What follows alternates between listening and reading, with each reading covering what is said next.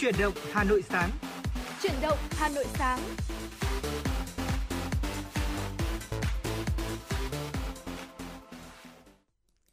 Xin chào ngày mới quý vị và các bạn, chúng ta lại cùng gặp nhau trong chương trình chuyển động Hà Nội sáng nay, ngày 12 tháng 4 năm 2022 của Đài Phát thanh Truyền hình Hà Nội. Và thưa quý vị, ngày hôm nay cũng là ngày đầu tiên mà chúng ta quay trở lại sau kỳ nghỉ lễ Dỗ Tổ Hùng Vương. Ờ, không biết là quý vị có kỳ nghỉ như thế nào. Thế nhưng mà đối với chúng tôi, những người thực hiện chương trình thì vẫn lên sóng đều đặn trực tiếp trong các ngày để phục vụ quý vị thính giả. Buổi sáng ngày hôm nay đồng hành cùng với tôi xin được giới thiệu host Phương Nga. Xin được chào buổi sáng quý vị thính giả và ngày hôm nay là ngày thứ ba chúng ta quay trở lại với công việc. Không biết là quý vị ờ, có cảm xúc như thế nào? Đã sẵn sàng để quay trở lại với công việc chưa sau khi mà chúng ta có 3 ngày um, để quay trở về để nạp lại năng lượng cùng với gia đình của mình? Uh, chúng tôi uh, xin được uh, chúc cho quý vị sẽ có một cái ngày uh, quay trở lại với công việc nó thật sự là thuận lợi có nhiều niềm vui và chúng ta sẽ nhanh chóng uh, hòa lại vào nhịp công việc bận rộn của tuần mới thưa quý vị. Vâng, nạp lại năng lượng và đặc biệt là chúng ta có thật nhiều hứng khởi để hoàn ừ. thành tốt công việc trong tuần này là những gì mà những người thực hiện chương trình chuyển động Hà Nội sáng nay mong muốn gửi đến quý vị thính giả. Và có lẽ đầu tiên như thường lệ chúng tôi xin được nhắc những cách thức để quý vị ngay thời điểm này có thể tương tác trực tiếp cùng với chương trình. Ờ, số điện thoại hotline quen thuộc của chúng tôi, quý vị thính giả yêu mến có lẽ đã thuộc rồi đúng không ạ? Đó là 0243 773 6688 hoặc là quý vị cũng có thể liên hệ trực tiếp về trang fanpage chuyển động Hà Nội FM 96 của chúng tôi để có thể cùng với chúng tôi cập nhật nhiều hơn những thông tin mới nóng trong ngày. Còn bây giờ thì quý vị có thể cùng với chúng tôi chúng ta điểm qua một số những thông tin về tình hình thời tiết trong ngày hôm nay. Ở Phương Nga thân mến, ngày hôm nay khi mà đến phòng thu chúng ta thấy là thời tiết cũng ờ, khá là âm u đúng không ạ? Ừ. Có lẽ rằng là tình hình thời tiết ngày hôm nay cũng không được khả quan cho lắm. Và ngay lúc này thì Lê Thông xin được chia sẻ thêm vài thông tin để Phương Nga cùng quý vị thính giả chúng ta có thể nắm bắt được thời tiết tại thủ đô Hà Nội. Ngày hôm nay tại thủ đô Hà Nội được dự báo trời nhiều mây, ngày có mưa rào vài nơi, chiều tối và đêm có mưa, mưa rào rải rác, gió đông nam cấp 2, cấp 3. Nhiệt độ thấp nhất trong ngày hôm nay ở thủ đô Hà Nội là từ 21 đến 24 độ và cao nhất sẽ trong khoảng từ 26 đến 29 độ. Đến với thời tiết tại phía Tây Bắc Bộ ngày hôm nay trời nhiều mây, có mưa rào và rông rải rác, gió nhẹ. Trong mưa rông có khả năng xảy ra lốc, xét, mưa đá và gió giật mạnh. Nhiệt độ thấp nhất hôm nay của khu vực Tây Bắc Bộ sẽ là từ 20 đến 23 độ, có nơi dưới 20 độ và cao nhất trong khoảng từ 27 đến 30 độ, có nơi trên 30 độ. Thời tiết tại phía Đông Bắc Bộ ngày hôm nay trời nhiều mây, ngày có mưa rào và rông vài nơi, chiều tối và đêm có mưa, mưa rào rải rác và có nơi có rông. Gió Đông Nam cấp 2, cấp 3. Trong mưa rông có khả năng xảy ra lốc, xét, mưa đá, gió giật mạnh. Nhiệt độ thấp nhất trong khu vực Đông Bắc Bộ là từ 21 đến 24 độ, vùng núi có nơi dưới 20 độ và cao nhất trong khoảng từ 26 đến 29 độ. À, như vậy là ngày hôm nay tại khu vực miền Bắc của chúng ta thì rất có thể là chiều tối và đêm tất cả các khu vực đều có mưa. Chính vì thế mà quý vị thính giả có những lộ trình di chuyển vào chiều tối và đêm thì mình lưu ý là cần à, mang theo áo mưa sẵn sàng để đề phòng những cơn mưa như thế này sẽ ảnh hưởng đến sức khỏe của mình quý vị nhé. Vâng ạ, xin cảm ơn phần ờ, cập nhật thông tin thời tiết đến từ ờ, host Lê Thông và xin lời chúc cho quý vị chúng ta sẽ có một ngày làm việc thuận lợi và với lộ trình di chuyển ờ, của mình nó sẽ không gặp quá nhiều khó khăn với tình hình thời tiết nếu như mà có mưa trong ngày hôm nay và quay trở lại với chương trình truyền động Hà Nội sáng thì xin được gửi tặng quý vị món quà âm nhạc đầu tiên uh, ca khúc non nước hữu tình mời quý vị cùng lắng nghe.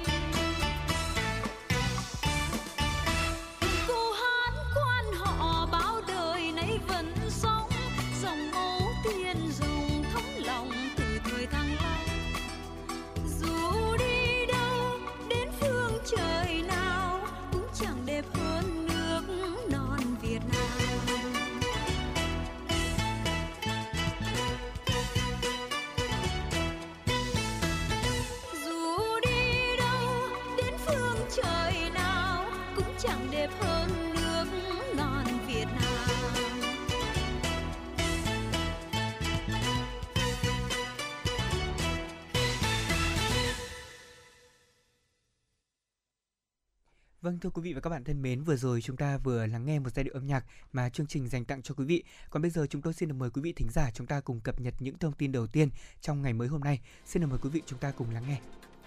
Thưa quý vị, đang trong độ tuổi học nói thì lại phải nghỉ học do dịch Covid-19 kéo dài vừa qua. Đây là một trong những nguyên nhân khiến số trẻ mầm non chậm nói có chiều hướng gia tăng trong thời gian gần đây. Cùng với đó là những nguyên nhân khác mà nếu không được phát hiện kịp thời,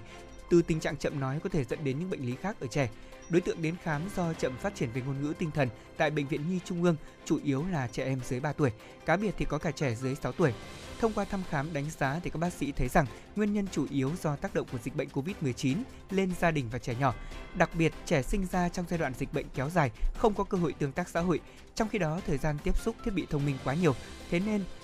trẻ còn giảm dần, thậm chí là không có nhu cầu về giao tiếp. Và đáng lo ngại hơn là nhiều bậc phụ huynh còn chưa thực sự quan tâm đúng mức đến vấn đề này. Theo tiến sĩ bác sĩ chuyên khoa 2 Trịnh Quang Dũng, trưởng khoa phục hồi chức năng của Bệnh viện Nhi Trung ương cho biết, rất nhiều người nhầm lẫn khái niệm giữa chậm phát triển ngôn ngữ giao tiếp tinh thần với một số bệnh lý khác như là rối loạn tự kỷ, tăng động, rối loạn hành vi khác. Rất nhiều người tự lên mạng tìm hiểu và tự đưa ra cách can thiệp. Một tình trạng nữa đó là cố tình lãng quên. Đứa trẻ hơn 1-2 tuổi vẫn còn bảo ngày xưa bố mẹ cũng chậm nói, thế nên nói chậm nói là điều đương nhiên. Và theo các bác sĩ thì khi mà khả năng ngôn ngữ chậm sẽ dễ dẫn đến một số kỹ năng khác cũng bị hạn chế theo như là thu mình, không muốn tiếp xúc với thế giới xung quanh, nhút nhát, không tự tin và có thể ảnh hưởng tới cả chỉ số IQ, chỉ số cảm xúc. Tình trạng này kéo dài sẽ khiến trẻ phải đối mặt với nguy cơ tăng động, giảm chú ý, tư duy logic ngôn ngữ bị hạn chế, thậm chí là tự kỷ. Các bác sĩ cũng khuyến cáo các gia đình cần quan tâm, để ý đến những mốc phát triển cơ bản của trẻ, phát hiện kịp thời những bất thường, tránh để lại những hậu quả không đáng có về sau.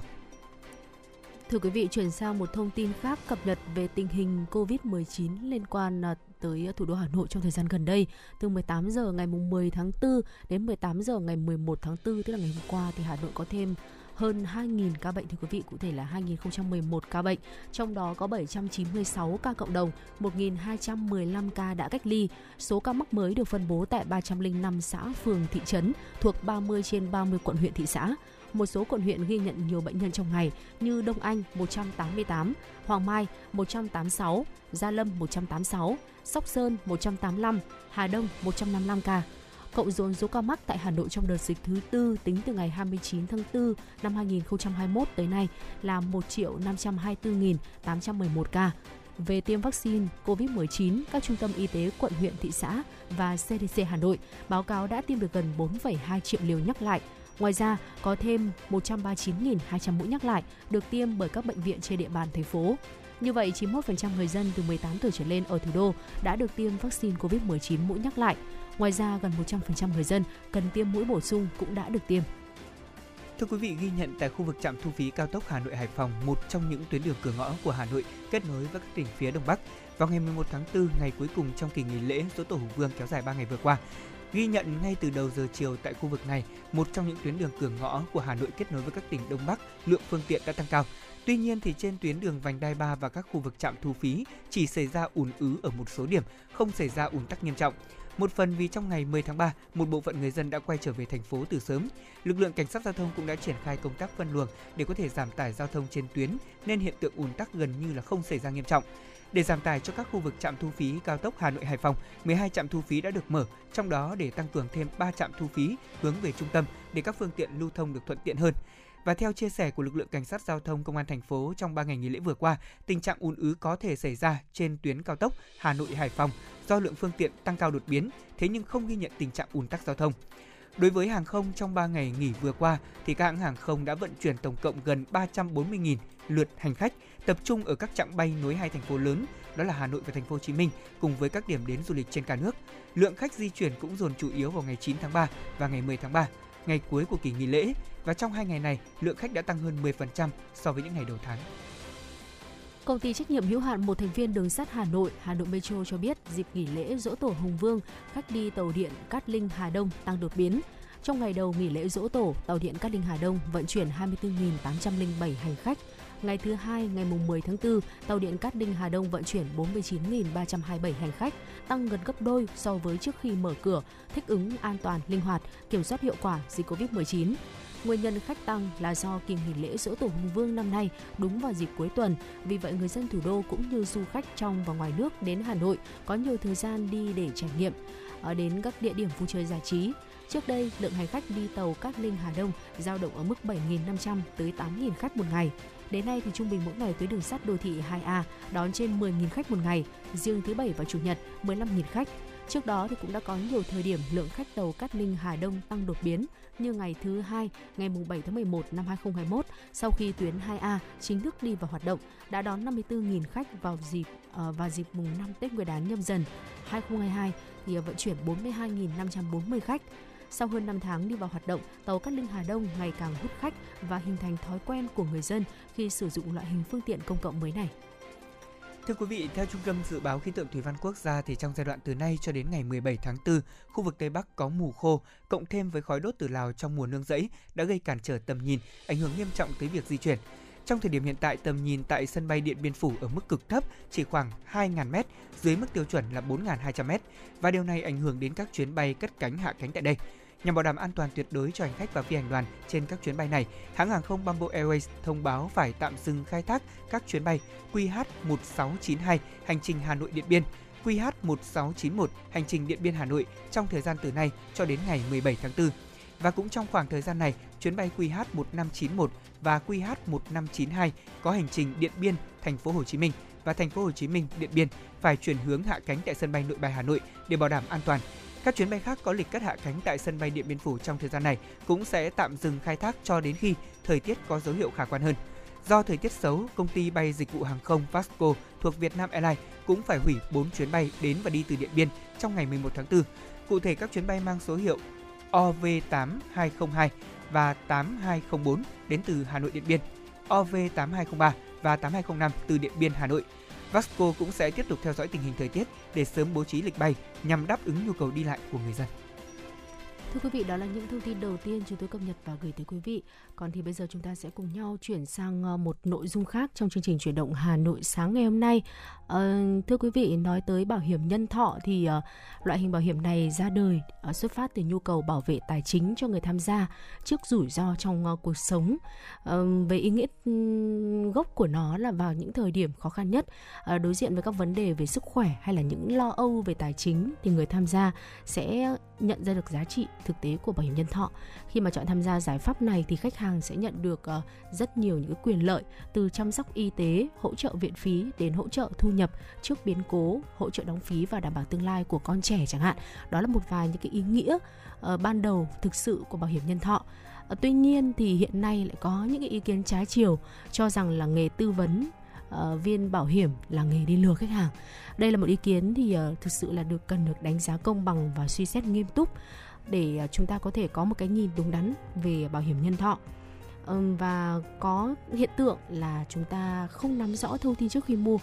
dẫn tới là uh, khi làm thủ tục bồi thường thì nhiều người lại cho rằng là bảo hiểm đang đi lừa khách hàng. Thì liệu có phải là như thế hay không thì chúng ta hãy cùng uh, chương trình chuyển động Hà Nội sáng ngày hôm nay chúng ta sẽ có thêm cái góc nhìn chân thực về uh, câu chuyện bảo hiểm nhân thọ liệu có phải là uh, đi lừa khách hàng hay không và những cái thông tin nào chúng ta cần nắm rõ khi, trước khi mà tìm đến giải pháp bảo hiểm nhân thọ và tham gia uh, ít nhất là một gói bảo hiểm nhân thọ trong cuộc sống của mình. Vâng, vừa rồi thì Phương Nga cũng đã chia sẻ đến quý vị những uh, cái nhu cầu vì sao mà chúng ta cần tham gia hợp đồng bảo hiểm nhân thọ rồi. Uh, cũng có rất là nhiều người mong muốn là được có quyền lợi từ chăm sóc y tế, hỗ trợ viện phí cho đến là thu nhập trước biến cố hay là hỗ trợ đóng phí và bảo đảm tương lai cho con em của mình. Vậy thì uh, như Phương Nga nói hiện nay cũng có rất nhiều những cái nhìn không công bằng với nghề tư vấn viên bảo hiểm ừ. và cho rằng đó, đó là những uh, cái hành động mà mang tính chất lừa đảo. Thế nhưng thực ra thì tôi nghĩ rằng với những người tìm hiểu kỹ lưỡng khi mà tham gia một gói bảo hiểm thì ai cũng biết là mình nên lựa chọn tư vấn viên bảo hiểm như thế nào để đáp ừ. ứng được nhu cầu cũng như là tài chính của mình. Vậy thì việc đầu tiên tôi nghĩ rằng mọi người cần cân nhắc đó chính là chúng ta phải chọn công ty bảo hiểm uy tín đúng không ạ? À, một hợp đồng bảo hiểm nhân thọ thì thưa quý vị là thường kéo dài trên 10 năm, đó là chưa kể giải pháp bảo vệ gia đình chọn đời. Cho nên là chúng ta cần tìm một đơn vị uy tín để có thể chọn mặt gửi vàng như lê thông cũng biết thì uh, hiện nay ở việt nam của chúng ta thì cũng có khá là nhiều các công ty bảo hiểm chính dạ vì thế vâng mà mọi người thường hay là bị uh, dối ạ uh, không ừ. biết là mình sẽ nên chọn cái công ty bảo hiểm nào đây à, và đặc biệt là chúng ta chắc chắn rồi cũng sẽ bị dối bởi có rất nhiều những nhân viên tư vấn viên bảo hiểm gọi điện đến hàng ngày để có ừ. thể mời chào các gói bảo hiểm. Nhất là trong đợt dịch Covid-19 vừa qua tôi thấy là các công ty bảo hiểm có nhiều cái gói ưu đãi hoặc là những cái gói đáp ứng với tình hình. Ví dụ như là gói khám chữa bệnh trong thời kỳ Covid hoặc là đảm bảo sức khỏe trong thời kỳ đó như thế nào. Thì uh, quả thật nếu như là tôi, tôi cũng sẽ rất là khó đấy ạ để vâng. có thể đưa ra cái quyết định là mình chọn công ty nào. Tuy nhiên thì như gợi ý mà chúng tôi có tổng hợp thì quý vị hãy ưu tiên công ty bảo hiểm nhân thọ có lịch sử lâu đời, tiềm lực kinh tế vững mạnh và sở hữu những đội ngũ tư vấn viên giàu kinh nghiệm tận tâm vì khách hàng. Ở các nhân viên tư vấn bảo hiểm thì không chỉ đề xuất gói sản phẩm phù hợp cho khách hàng đâu, mà họ còn sẵn sàng giải thích mọi thông tin liên quan và còn hỗ trợ giải quyết các vấn đề trong suốt thời hạn hợp đồng tôi đã có từng đến một cái hội nghị khách hàng của một công ty bảo hiểm ừ. và ban đầu thì à, mình có một cái cảm giác đó là đến đó thì gần như bất cứ ai dự hội nghị khách hàng cũng đều được à, trân trọng Ừ. ở đó thì công tác tất nhiên rồi họ làm công tác chăm sóc khách hàng rất là tốt và đặc biệt là uy tín của công ty được chứng minh thông qua những con số và những dữ liệu trong nền bảo hiểm thực tại mà họ đo được từ các báo cáo. Thế ừ. thì uh, rõ ràng là chúng ta bây giờ hoàn toàn có rất nhiều những cái tên mà quý vị có thể kể. Thế nhưng mà chúng tôi cũng xin phép là không chia sẻ ở đây để quý vị chúng ta có thêm thời gian tìm hiểu. Còn có thêm một cái đặc điểm nữa mà ngay sau đây Phương Nga sẽ chia sẻ đó chính là rất quan trọng liên quan đến tính chất đặc điểm và quyền lợi của mỗi một sản phẩm mà chúng ta khi tham gia vào như thế nào Vâng ạ, cụ thể thì trên thị trường hiện nay đang có khoảng 17 doanh nghiệp bảo hiểm nhân thọ uh, cung cấp các sản phẩm bảo vệ tài chính cho chúng ta trước những cái rủi ro về tai nạn, bệnh tật và sức khỏe tài chính khi mà uh, tuổi già ập tới với khách hàng. Uh, và thực sự là để mà chúng ta có thể tiếp cận và đến được với uh, mỗi gói bảo hiểm tiến hành tới cái bước ký kết cuối cùng thì chắc chắn là sẽ phải thông qua rất là nhiều phụ thuộc rất là nhiều vào đội ngũ tư vấn uh, bảo hiểm từ đội ngũ tư vấn viên bảo hiểm. Uh, nên là để tránh việc là chúng ta quá là phụ thuộc vào tư vấn viên và bị bị động về thông tin thì một cái bước tiếp theo mà để uh, chúng ta có thể tránh rơi vào cái tình cảnh đấy là bị lừa hoặc là không có nắm rõ được thông tin để mà hiểu lầm và cuối cùng là nghĩ rằng là chúng ta đang bị đội ngũ tư vấn viên bảo hiểm lừa, thì chắc chắn rồi, cần phải tìm hiểu, chủ động tìm hiểu thông tin trước để có thể hiểu được đặc điểm và quyền lợi của mỗi sản phẩm bảo hiểm. Nếu như mà dựa theo phạm vi hiện có các loại hình bảo hiểm nhân thọ cơ bản như sau, thưa quý vị. Đó là bảo hiểm sinh kỳ, bảo hiểm tử kỳ, bảo hiểm hỗn hợp, bảo hiểm trả tiền định kỳ, bảo hiểm chọn đời. Và nếu dựa theo mục đích tham gia thì hiện có các gói bảo hiểm nhân thọ liên quan đến ờ, bảo vệ tích lũy đầu tư, hưu trí hoặc là giáo dục và mỗi loại hình bảo hiểm thì đều ờ, có điều kiện tham gia quyền lợi, chi phí và đặc tính riêng biệt ờ, để có thể ờ, biết được rằng là nhu cầu hiện tại của mình nên là ưu tiên mua loại hình bảo hiểm nhân thọ nào phù hợp nhất thì chúng ta cần tìm hiểu trước rõ sản phẩm thông qua trang web của công ty bảo hiểm mà chúng ta đã chủ động lựa chọn hoặc là có thể liên hệ trực tiếp với lại nhân viên tư vấn bảo hiểm. Vâng, rõ ràng là đối với những cái thông tin liên quan đến các gói sản phẩm thì uh, bây giờ tôi nghĩ rằng là mọi người cũng nên chủ động tìm hiểu trước sau đó ừ. thì nếu như chúng ta còn thắc mắc thì sẽ liên hệ đúng không ạ uh, bên cạnh đó thì mình cũng cần nắm rõ các trường hợp loại trừ bảo hiểm bảo hiểm nhân thọ thì bảo vệ trước rủi ro song không phải là rủi ro nào thì cũng được bảo đảm quyền lợi đây chính là cái điểm mà khách hàng hay uh, vu cho những tư vấn viên bảo hiểm là ừ. họ hay lừa đảo mình chẳng hạn đó ừ. thì uh, chỉ những cái rủi ro không thể lường trước ảnh hưởng xấu tới sức khỏe Ờ, và đặc biệt thân thể cũng như tính mạng của người tham gia, trong thời gian mà hợp đồng có hiệu lực thì mới được bảo hiểm, chi trả. Vậy thì ờ, đối với các rủi ro có sẵn hoặc là do cố ý hoặc xảy ra trước thời gian đáo hạn thì chắc chắn là công ty bảo hiểm sẽ không chịu trách nhiệm bồi thường rồi. Vì vậy mà quý vị nên lưu ý khi mua bảo hiểm nhân thọ là người tham gia nên nắm rõ các trường hợp loại trừ trong hợp đồng vì thế người ta mới nói rằng để có thể đi đến cái bước ký được cái hợp đồng bảo hiểm thì rõ ràng là khách hàng chính chúng ta phải là người nắm rõ rất rõ cái gói mà mình đăng ký để tránh trường hợp về sau khiếu kiện hoặc khiếu nại đúng không ạ và tôi vâng. nghĩ rằng đó cũng là một điều rất là uh, chắc chắn là quan trọng rồi tuy nhiên có một điều quan trọng nữa mà quý vị cũng nên lưu ý mà tôi nghĩ rằng ai khi tham gia bảo hiểm cũng cân nhắc đó chính là cân nhắc khả năng tài chính của mình khi ừ. quyết định tham gia các gói bảo hiểm vâng ạ uhm, tránh việc là chúng ta sẽ bị uh, đội ngũ tư vấn viên chi phối cái quyết định uh, tham gia cái giá trị của cái gói bảo hiểm bao nhiêu trong khi mà cái um, cái cái cái ờ, tiềm lực tài chính hiện tại của chúng ta lại khó có thể đáp ứng được cái giá trị của gói bảo hiểm đó. Thay vì là cố gắng đóng phí theo mức mong muốn thì người tham gia bảo hiểm nên ờ, xem xét về tình hình thu nhập hiện tại. À, nếu như mà thu nhập không ổn định thì các loại bảo hiểm nên mua đó chính là những sản phẩm có hình thức đóng phí linh hoạt, à, có thể hiểu là tăng giảm phí đóng hàng năm, đó là hình thức đóng phí linh hoạt. Ngược lại nếu như mà thu nhập chúng ta ổn định thì hãy quan tâm tới mệnh giá bảo vệ của sản phẩm bảo hiểm Vâng ạ, thưa quý vị, ờ, và có một cái công thức mà có một số ờ, người ờ, quen của tôi có chia sẻ lại khi mà họ trước khi cân nhắc tham gia quyết định cái giá trị của gói bảo hiểm mà họ sẽ tham gia đó chính là họ sẽ tính toán cái thu nhập hàng năm của mình và sẽ quyết định là trích ra khoảng 10% cái tổng thu nhập hàng năm đó để quyết định cái giá trị của gói bảo hiểm nhân thọ mà họ sẽ đóng đó là một cái cái cái ý kiến một cái um, quyết định từ phía những người bạn của tôi họ có chia sẻ lại với dạ. tôi như vậy khi mà quyết định tham gia các gói bảo hiểm nhân thọ. Ừ, vâng à, và đặc biệt là thưa quý vị để có thể uh, nắm chắc được những lợi ích của mình thì bên cạnh những gợi ý mà chúng tôi vừa chia sẻ thì chúng ta cũng cần phải có kinh nghiệm để uh, có thể mua bảo hiểm nhân thọ. Vậy thì kinh nghiệm ở đây là gì ạ? Chúng ta nếu như tham gia được càng sớm thì lợi ích sẽ càng nhiều. Vâng, ừ. độ tuổi chung để có thể tham gia bảo hiểm nhân thọ như tôi được biết là từ 0 đến 65 tuổi. À, tuy nhiên thời điểm tốt nhất để mua bảo hiểm nhân thọ là khi chúng ta còn trẻ, bởi khi đó thì chi phí bảo hiểm càng thấp thì những quyền lợi bảo hiểm được mở rộng. Và hơn vậy nữa thì ở thời điểm mà chúng ta còn trẻ, sức khỏe tốt thì dễ dàng sẽ được công ty bảo hiểm chấp thuận hợp đồng. Chưa kể là tham gia bảo hiểm nhân thọ càng sớm thì dĩ nhiên rồi, quyền lợi đáo hạn hợp đồng càng có giá trị, từ đó giúp chúng ta chủ động thực hiện các dự định lớn trong tương lai của mình.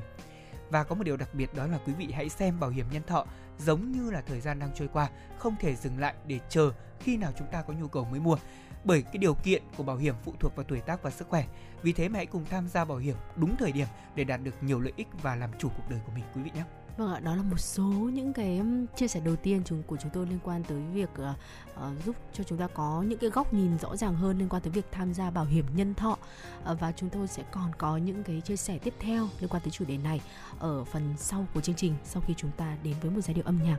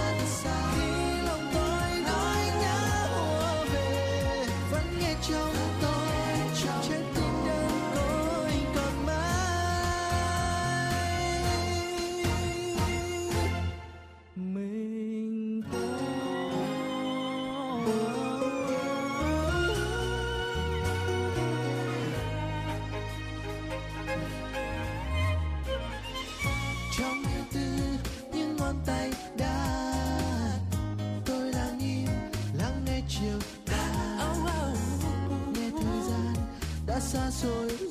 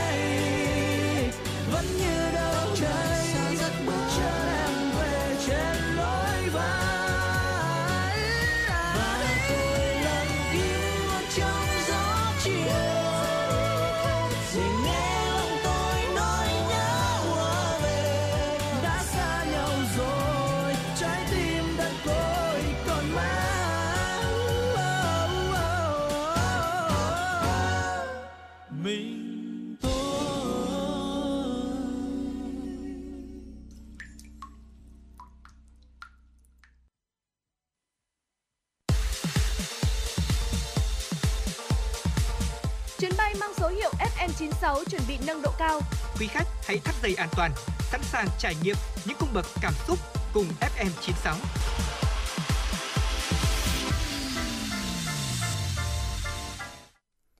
Vâng thưa quý vị vừa rồi thì em For You cùng với Thùy Chi gửi đến chúng ta một ca khúc rất là hay, Mưa rơi lặng thầm. Rất lâu rồi thì Lê Thông mới nghe lại ca khúc này và nhớ về cái quãng thời gian cấp 3 của mình. Ừ. Thời điểm đó thì những ca khúc như Phương Nga nói của em For You thì thường là được các trường, đặc biệt là các lớp sử dụng để làm bài dự thi trong vâng. các hội thi hội diễn ở trường. Một chút những cảm xúc mà chúng tôi mang lại cho quý vị. Còn bây giờ thì chúng ta sẽ cùng quay trở lại với câu chuyện à, của cà phê sáng nay. À, thưa quý vị, chúng ta cũng đang nói đến việc là mình à, tham gia bảo hiểm nhân thọ như thế nào và làm sao để mình tránh được cái trường hợp đó là à, chúng ta tham gia nhưng mà không hiểu rõ về quyền lợi của mình thì tiếp ngay sau đây chúng tôi xin chia sẻ thêm đến quý vị một số những lưu ý khi mà chúng ta tham gia ở những hợp đồng bảo hiểm. Đầu tiên có lẽ là chúng ta cần đọc kỹ mọi điều khoản trong hợp đồng. Đây là điều chắc chắn nên làm đúng không ạ? Ai khi tham gia bảo hiểm ký vào một một cái hợp đồng thì chúng ta cũng cần phải hiểu rõ từng điều khoản trong đó để ừ. tránh cái việc là uh, những cái ờ, hợp đồng không may mà chúng ta uh, diễn ra nhưng không đúng cái thời điểm thì chúng ta lại không đảm bảo được cái quyền lợi của mình như mong muốn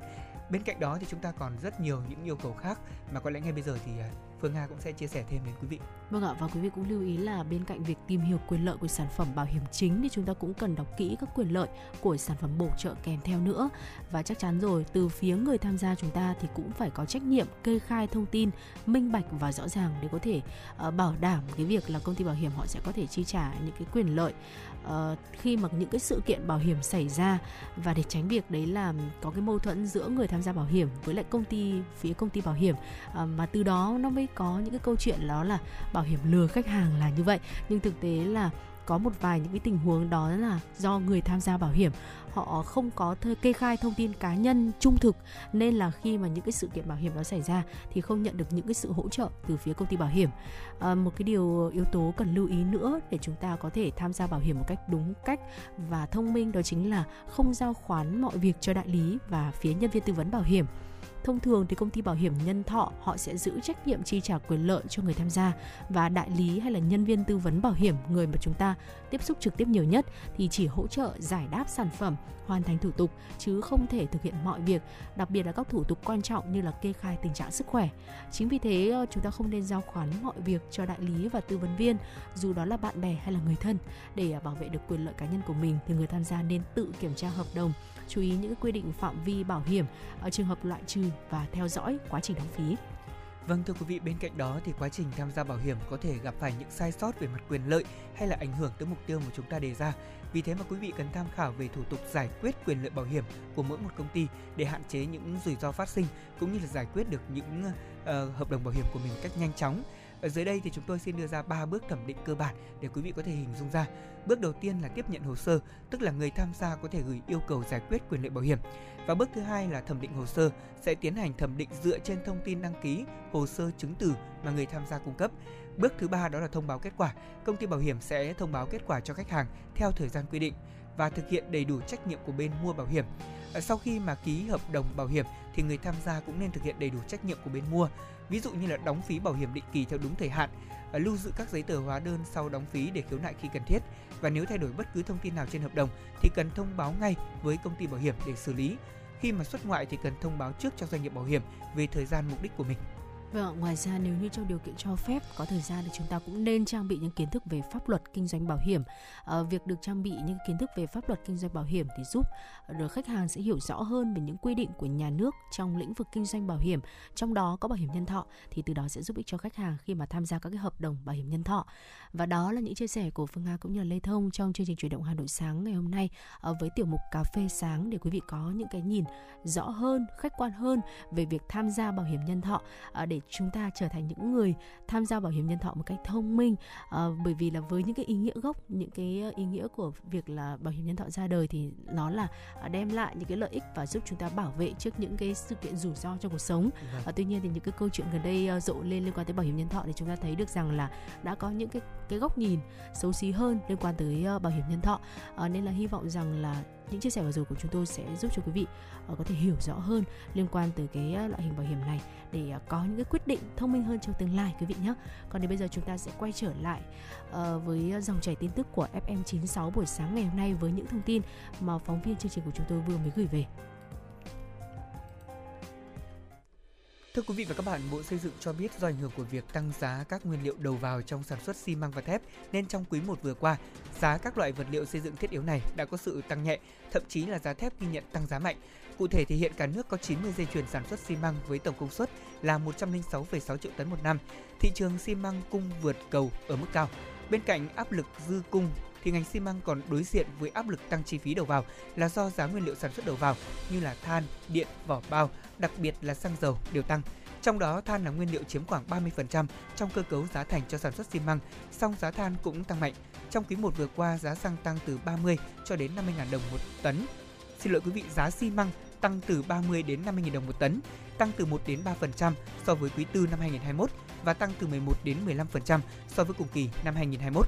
Giá thép xây dựng trong nước quý 1 có xu hướng tăng mạnh trước ảnh hưởng của thị trường thép trên thế giới và xu thế tăng của các nguyên liệu đầu vào. Cụ thể, thì bắt đầu từ giữa tháng 2 năm 2022 đến nay, giá thép xây dựng trên cả nước đã bắt đầu tăng mạnh. Tính đến ngày 14 tháng 3 năm 2022, giá thép lần lượt tăng so với giá thời điểm tháng 2 năm 2022 và tháng 1 năm 2022 là 3,5% và 7,5%. Và đến nay giá thép chưa có dấu hiệu giảm xuống. Bộ Xây dựng cũng cho biết đang đánh giá tác động của tình trạng căng thẳng, xung đột tại Ukraine dẫn tới giá cả leo thang một số loại vật liệu xây dựng cũng như là tiếp tục theo dõi diễn biến thị trường vật liệu xây dựng nhằm có những giải pháp bảo đảm cân đối cung cầu, bình ổn thị trường, đặc biệt là các vật liệu chủ yếu.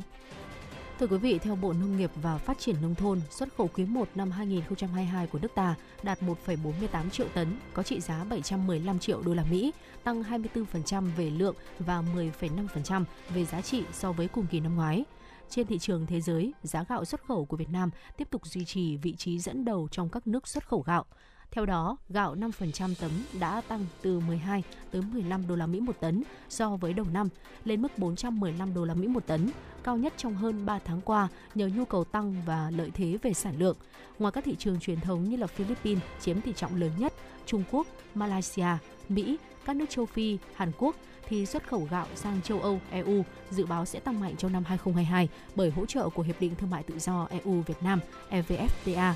Việt Nam định hướng tái cơ cấu theo hướng đẩy mạnh giá trị, phát triển bền vững. Ngành lúa gạo cũng hướng tới mục tiêu nâng cao chất lượng và giá trị cho hạt gạo Việt. Phó Chủ tịch Ủy ban dân quận Hoàn Kiếm Nguyễn Quốc Hoàn cho biết, thực hiện công văn của Ủy ban dân thành phố Hà Nội về việc cho trẻ mầm non được trở lại trường học trực tiếp và cho phép các trung tâm khác thực hiện nhiệm vụ giáo dục thường xuyên thuộc 30 quận huyện thị xã được tổ chức các hoạt động giáo dục hướng dẫn của Bộ Giáo dục Đào tạo, Sở Giáo dục Đào tạo Hà Nội, Ủy ban dân quận Hoàn Kiếm đã chấp thuận đề xuất dạy học trực tiếp với trẻ mầm non tại các cơ sở giáo dục trên địa bàn từ ngày 13 tháng 4 năm 2022.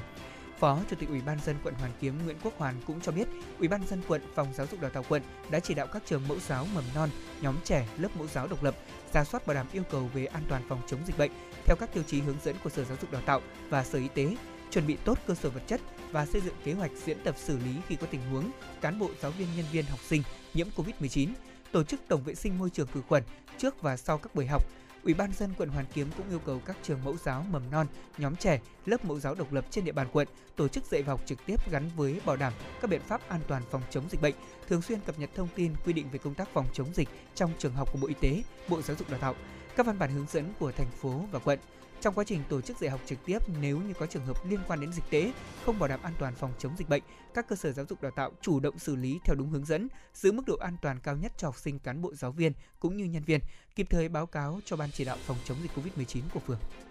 Vừa qua, đại diện công ty cổ phần BOT Pháp Vân Cầu Rẽ cho biết, dịp nghỉ lễ Dỗ Tổ Hùng Vương năm 2022, lưu lượng phương tiện trên tuyến cao tốc Pháp Vân Cầu Rẽ tăng cao đột biến. Theo đó, ngày 9 tháng 4, lưu lượng xe lưu thông trên tuyến đạt 101.000 xe một ngày đêm, ngày 10 tháng 4 là trên 90.000 xe một ngày đêm. Thời gian cao điểm, lưu lượng phương tiện đã tăng trên 50% so với ngày thường và tăng 35% so với cùng kỳ dịp lễ năm 2021. Riêng trong ngày hôm qua, lưu lượng xe hướng Ninh Bình Hà Nội tăng đột biến, dự kiến đạt 111.000 xe một ngày đêm, tăng 60% so với ngày thường. Phó Tổng Giám đốc Công ty Cổ phần BOT Pháp Vân Cầu Rẽ Vũ Ngọc Oánh cho biết, tại trạm BOT Pháp Vân Cầu Rẽ hiện bố trí 7 trên 18 làn thu phí tự động không dừng ETC. Dù một số thời điểm xảy ra ùn ứ, song việc các làn ETC hoạt động ổn định đã giúp cho các phương tiện lưu thông qua trạm được thuận lợi. Theo thống kê, lưu lượng sử dụng ETC trên tuyến đạt khoảng 54%.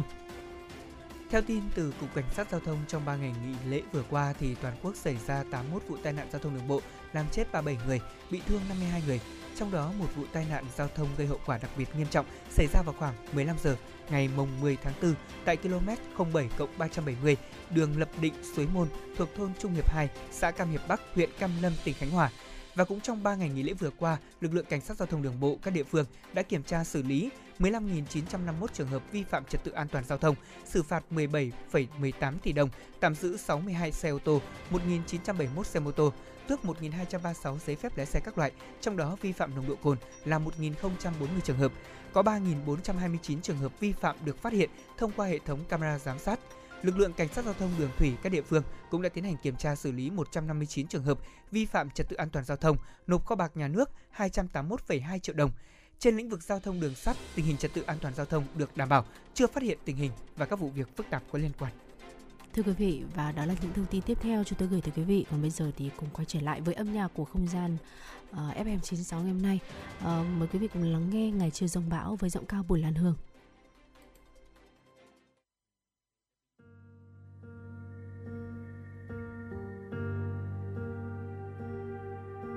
Vì ta sóng vỗ cuồn quanh bao năm không buông mặt hồ thuyền anh đi xa bờ thì em vẫn dõi chờ. Duyên mình dịu em thơ, rất thơ. Và anh nâng niu em như đóa hoa. Còn em xem anh như trăng ngọc ngà. Tự do như mây vàng, mình phiêu du non ngàn dẫu trần gian bao la đến đâu, nơi anh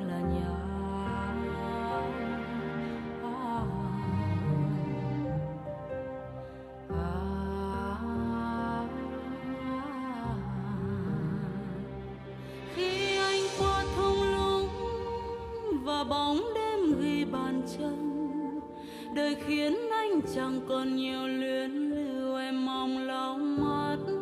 anh khô ta yêu sai hay đúng, còn thấy đau là còn thương. Khi bão qua rồi biết đâu sẽ đi tới nơi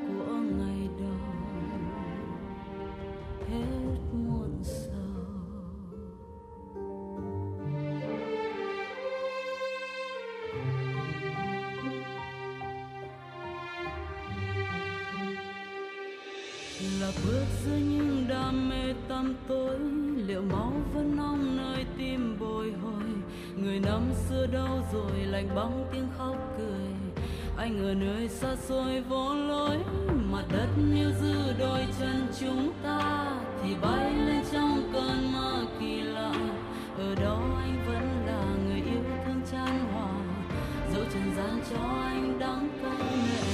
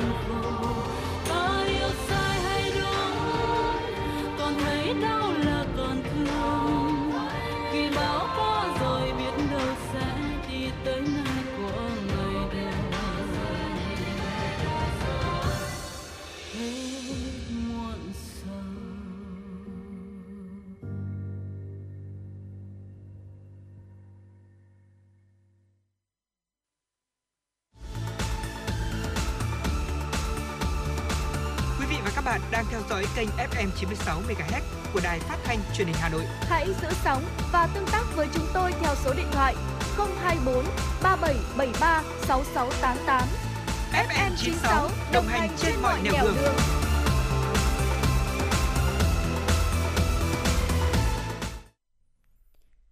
Vâng thưa quý vị và các bạn thân mến, bây giờ là 7 giờ 13 phút và chúng ta sẽ tiếp tục cập nhật một số những thông tin về tình hình quốc tế. Thưa quý vị và các bạn, trên bảng xếp hạng chỉ số phục hồi Covid-19 do Nikkei Asia Nhật Bản công bố, Campuchia vươn lên xếp thứ hai chỉ sau các tiểu vương quốc Ả Rập thống nhất UAE và ngược lại Thái Lan tụt 28 bậc xuống thứ 113 trong bảng xếp hạng do số ca nhiễm tại Đông Nam Á đã giảm. Thế nhưng trường hợp mắc mới tại nước này vẫn tăng, dẫn đến sự gia tăng đáng kể số lượng ca bệnh nặng và phải thở máy tại bệnh viện. Trong nỗ lực ứng phó với tình hình dịch bệnh hiện nay, một số bệnh viện ở Thái Lan đã lắp đặt máy bán thuốc và dụng cụ xét nghiệm tự động cho bệnh nhân COVID-19 thể nhẹ hoặc là không triệu chứng. Trên toàn cầu, Mỹ vẫn đang là điểm nóng về dịch COVID-19 với hơn 35.000 ca nhiễm mới trong 24 giờ qua. Các chuyên gia y tế hàng đầu của nước này cũng cảnh báo số ca mắc sẽ bắt đầu tăng trở lại trong vòng vài tuần tới và sẽ có khả năng tăng mạnh vào mùa thu năm nay. Ả Rập Xê Út cũng vừa thông báo sẽ cho phép khoảng 1 triệu người tham gia lễ hành hương Haji, một trong năm nghi lễ quan trọng nhất của nước Hồi giáo này. Trong năm nay thì người hành hương đến với thánh địa Mecca phải dưới 65 tuổi và được tiêm phòng đầy đủ các mũi cơ bản. Người đến từ nước ngoài phải có chứng nhận xét nghiệm PCR âm tính với COVID-19, tuân thủ các quy định bảo đảm an toàn y tế.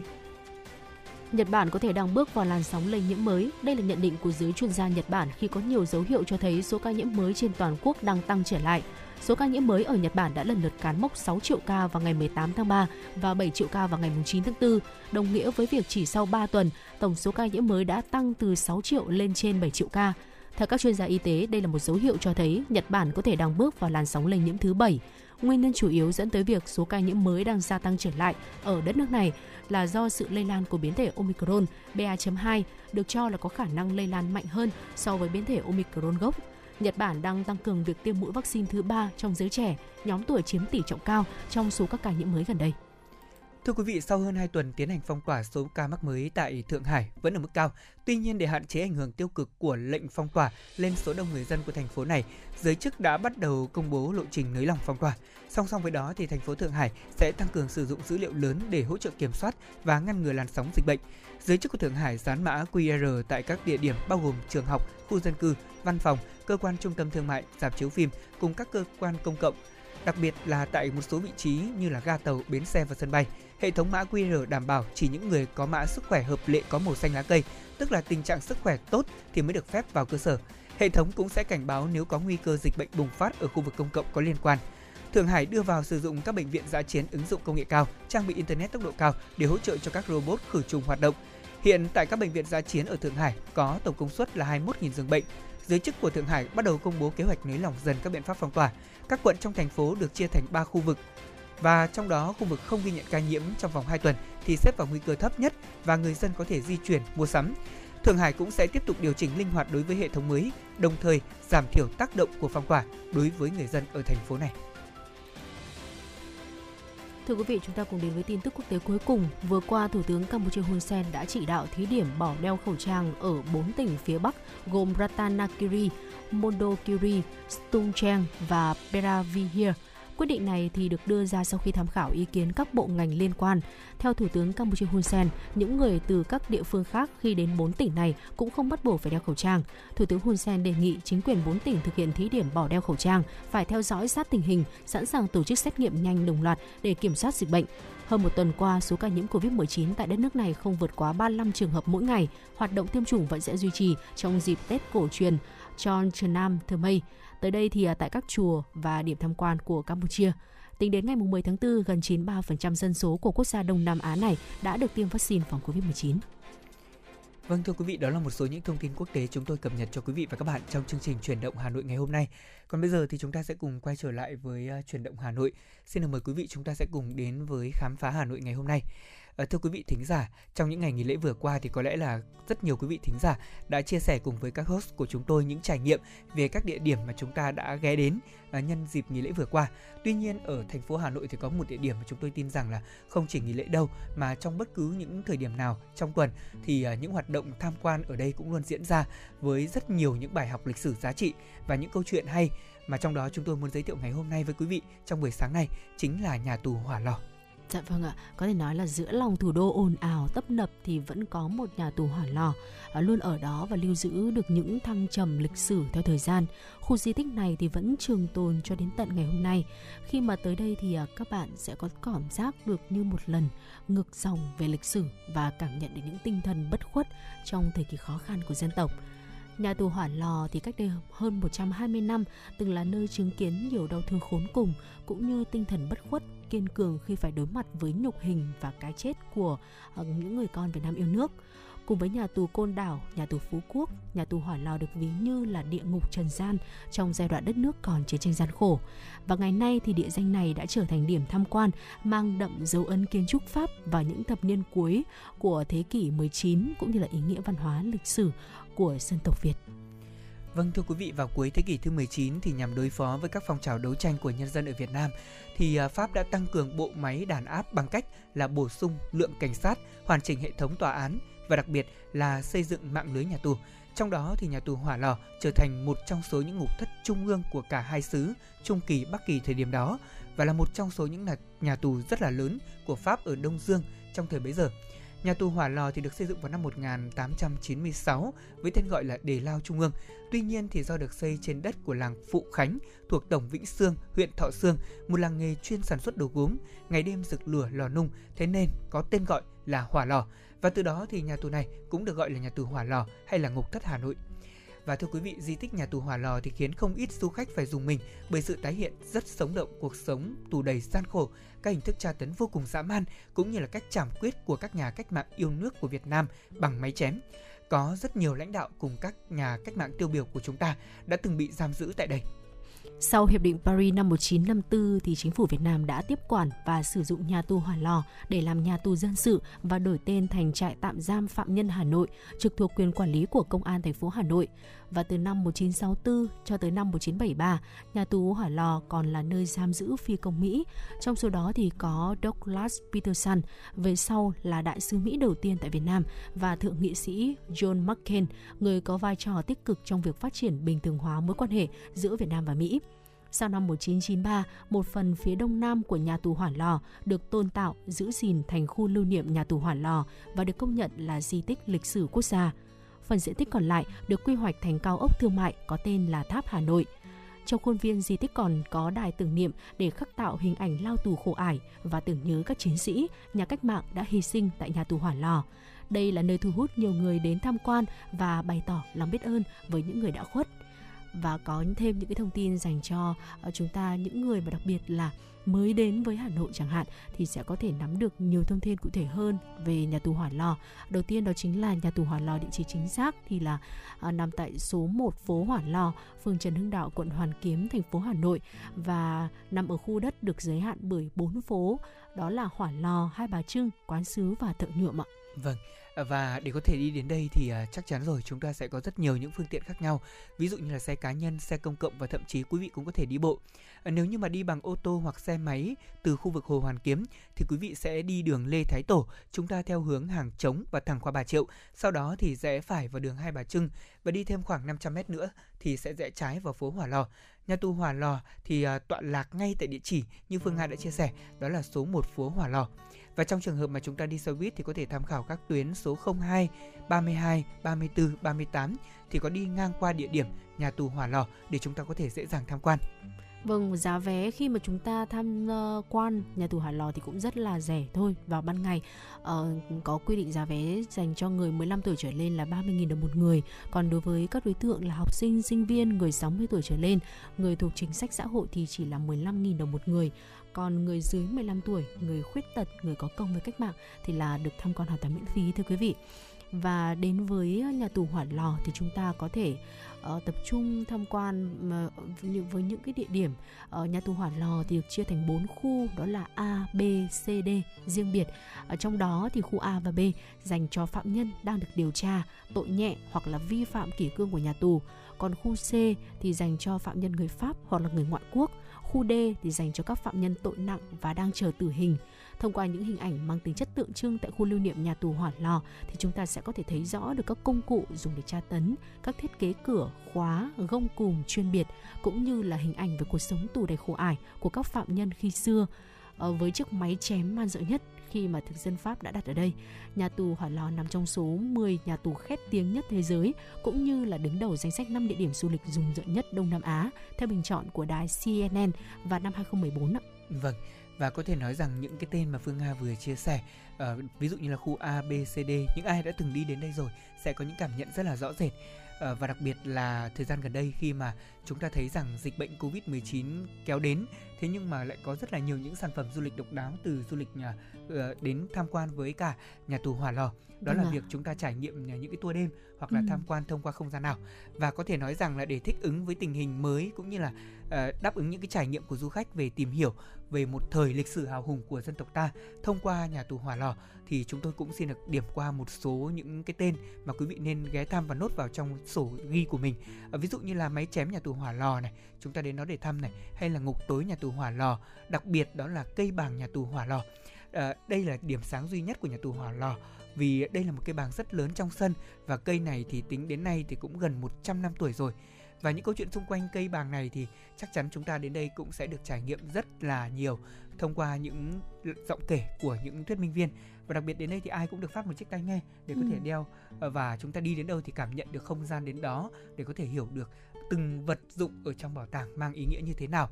Và bên cạnh đó thì di tích nhà tù Hỏa Lò như đã nói có những tour đêm rất đặc sắc với ờ, đêm linh thiêng sống như những đóa hoa trước đó đã thu hút rất, rất nhiều ờ, những khách đến tham quan và đặc biệt với chương trình này thì khách sẽ cần phải đặt vé trước khoảng 1-2 ngày thông qua web. Còn thông thường ý thưa quý vị thì ờ, nhà tù Hỏa Lò sẽ mở cửa từ 8 giờ đến 17 giờ, không nghỉ ở trong các ngày lễ Tết hay chủ nhật. Đó là lý do vì sao Lê Thông nói là bất cứ thời điểm nào trong năm chúng ta đến đây cũng được. Vâng ạ và uh, anh Lê Thông ơi, thực ra là một tới hai ngày qua web là vào những cái thời điểm uh, thông thường thôi còn ừ. ở cái thời điểm hiện tại khi mà chúng ta um, khi mà dịch cái tour đêm ở nhà tù hỏa lò mới được mở lại thì thực sự là đã thu hút rất rất nhiều người rất rất nhiều người du khách đã đặt ờ, vé trước để có thể tham quan cái tour đêm này và uh, cá nhân tôi thì cũng như là cùng với bạn của mình thì có tìm hiểu để đặt vé để tham dự cái ờ, tour đêm này thì thực sự là phải đặt trước tới ờ, gần một tháng thì mới có ừ, vé ừ. để tham quan được cái tour đêm có thể tham dự ừ, tour đêm của, của, của khi mà chúng ta tham quan nhà tù hỏa lò dạ vâng. và Tour đêm này thì thưa quý vị là sẽ thường kéo dài trong 80 phút, bao gồm là xem vở diễn và có thể tham quan thêm tại di tích với cái giá vé rơi tầm vào khoảng 300.000 cho một người. Dạ. Thì chúng ta nếu như mà ai có quan tâm thì có thể tìm hiểu thêm thông tin và đặt vé trước để có thể uh, cùng với lại bạn bè hoặc là người thân của mình tham quan uh, di tích lịch sử này để có thêm những cái cái nhìn trân trọng hơn ừ. đối với những nhà yêu nước của chúng ta. Vâng, uh, Lê Thông cũng đang có dự định là trong tuần này thì mình cũng sẽ đến đây để tham quan. Tuy nhiên ừ. là tour đêm thì như đã nói chắc là tôi phải đặt trước rất nhiều thì mới có thời gian để có thể đến đây ghé thăm. Nếu như quý vị thính giả cũng mong muốn đến với nhà tù Hỏa Lò, chúng tôi hy vọng những thông tin vừa rồi phần nào đó đã giúp ích cho quý vị trong việc chuẩn bị hành trang để chúng ta đến đây và tham quan. Còn bây giờ thì có lẽ là truyền động Hà Nội sáng nay cũng đã đi đến những phút cuối cùng rồi và chúng tôi xin được à, thay mặt cho những người làm chương trình à, xin được chúc quý vị chúng ta có một ngày làm việc thật hiệu quả. Đừng quên ghé lại chương trình chuyển động Hà Nội trên tần số FM 96 MHz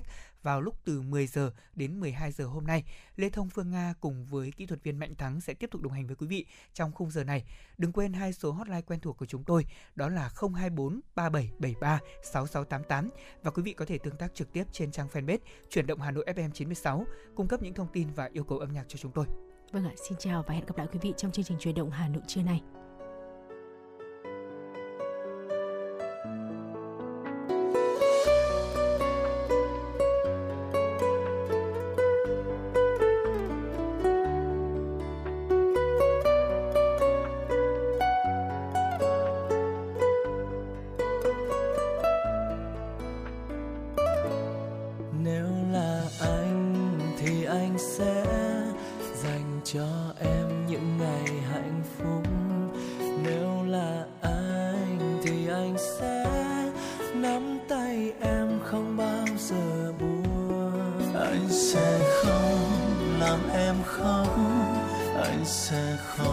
bao giờ như thế.